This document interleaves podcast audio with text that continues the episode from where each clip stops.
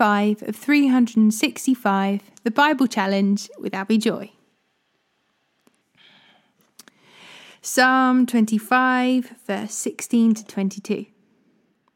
Turn to me and have mercy, for I am alone and in deep distress. My problems go from bad to worse. Oh, save me from them all. Feel my pain and see my trouble. Forgive all my sins. See how many enemies I have and how viciously they hate me. Protect me. Rescue my life from them. Do not let me be disgraced for in you I take refuge. May integrity and honesty protect me, for I put my hope in you. O God, ransom Israel from all its troubles.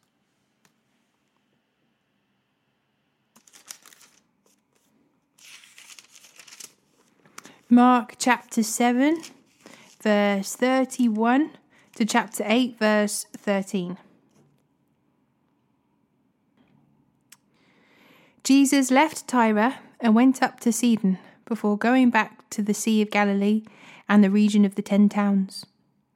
A deaf man with a speech impediment was brought to him, and the people begged Jesus to lay his hands on the man to heal him. Jesus led him away from the crowd so they could be alone. He put his fingers into the man's ears, then, spitting on his own fingers, he touched the man's tongue. Looking up to heaven, he sighed and said, Ephphatha, which means be opened. Instantly, the man could hear perfectly, and his tongue was freed so he could speak plainly. Jesus told the crowd not to tell anyone, but the more he told them not to, the more they spread the news. They were completely amazed and said again and again, Everything he does is wonderful. He even makes the deaf to hear and gives speech to those who cannot speak. About this time, another large crowd had gathered, and the people ran out of food again. Jesus called his disciples and told them, I feel sorry for these people. They've been here with me for three days, and they have nothing left to eat. If I send them home hungry, they will faint along the way, for some of them have come a long distance. His disciples replied, How are we supposed to find enough food to feed them out here in the wilderness? Jesus asked, How much bread do you have? Seven loaves, they replied. So Jesus told all the people to sit down on the ground. Then he took the seven loaves, thanked God for them, and broke them into pieces. He gave them to his disciples, who distributed the bread to the crowd. A few small fish were found, too, so Jesus also blessed these and told the disciples to distribute them. They ate as much as they wanted. Afterward, the disciples picked up seven large baskets of leftover food. There were about 4,000 men in the crowd that day, and Jesus sent them home after they had eaten. Immediately after this, he got into a boat with his disciples and crossed over to the region of Dalmanutha. When the Pharisees heard that Jesus had arrived, they came and started to argue with him. Testing him, they demanded that he show them a miraculous sign from heaven to prove his authority. When he heard this, he sighed deeply in his spirit and said, Why do these people keep demanding a miraculous sign? I tell you the truth. I will not give this generation any such sign. So he got back into the boat and left them, and he crossed to the other side of the lake.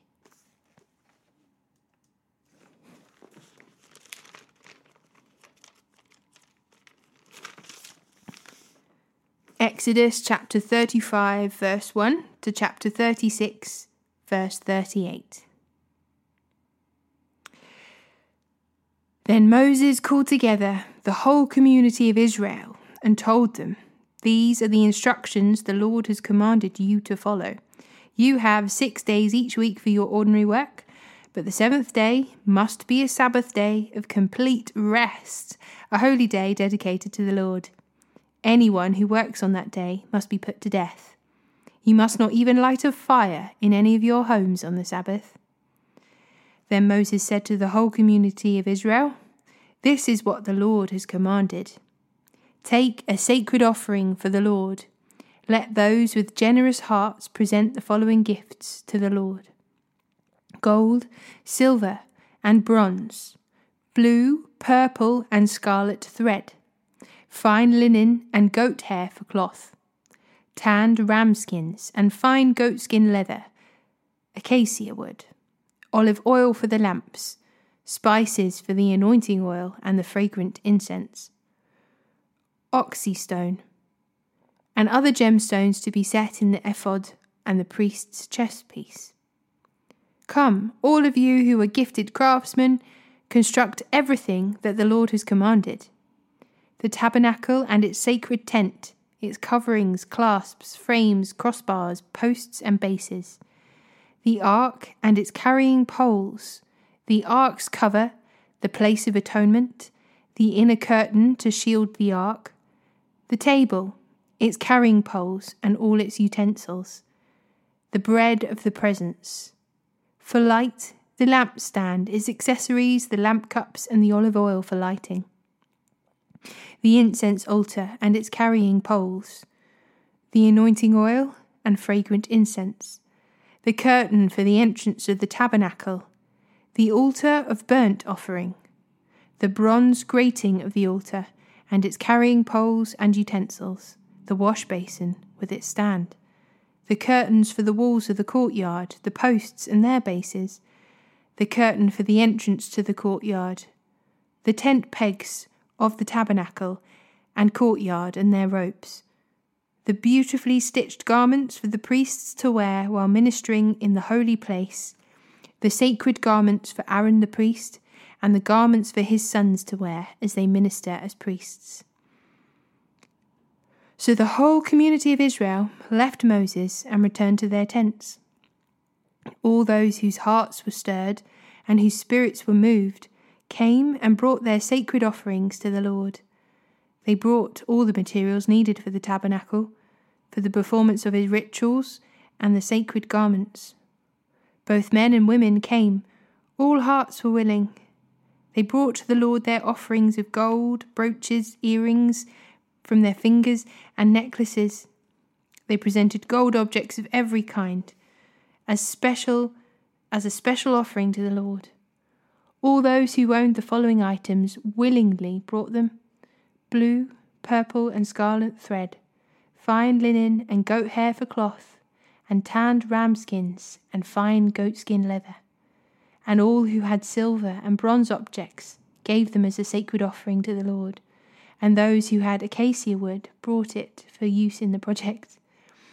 All the women who were skilled in sewing and spinning prepared blue, purple, and scarlet thread and fine linen cloth.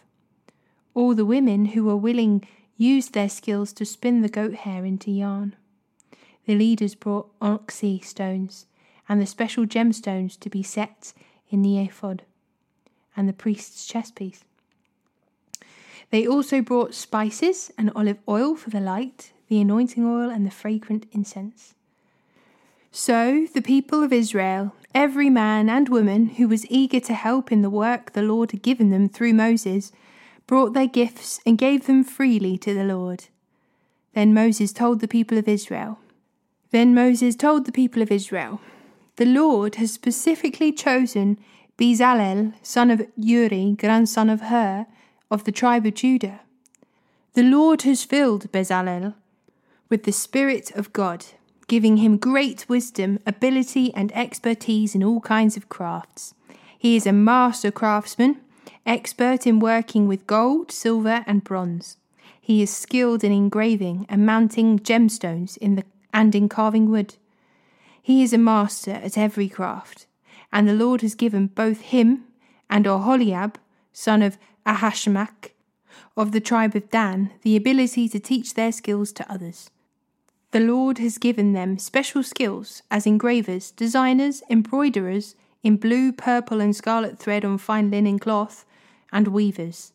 They excel as craftsmen and as designers. The Lord has gifted Bezalel, Oholiab, and the other skilled craftsmen with wisdom and ability to perform any task involved in building the sanctuary. Let them construct and furnish the tabernacle just as the Lord has commanded.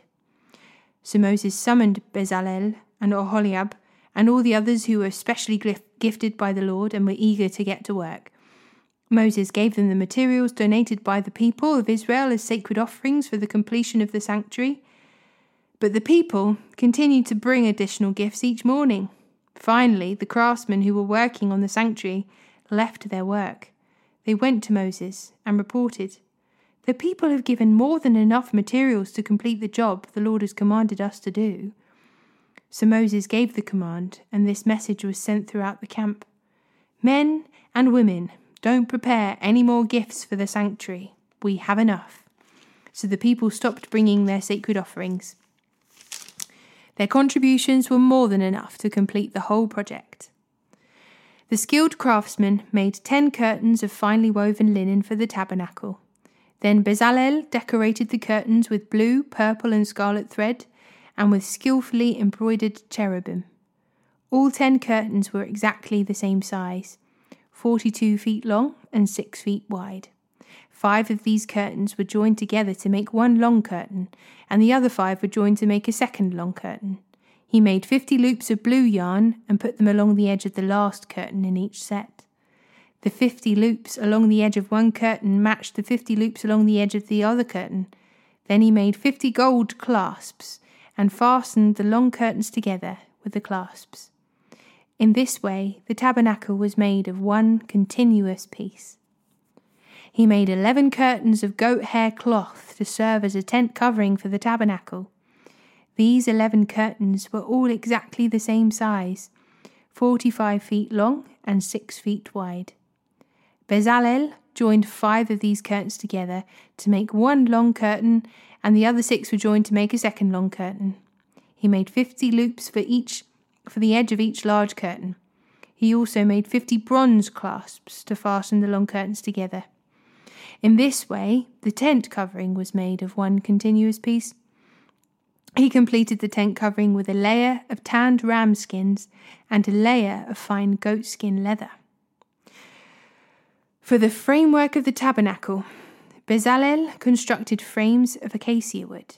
Each frame was 15 feet high and 27 inches wide, with two pegs under each frame. All the frames were identical. He made 20 of these frames to support the curtains on the south side of the tabernacle.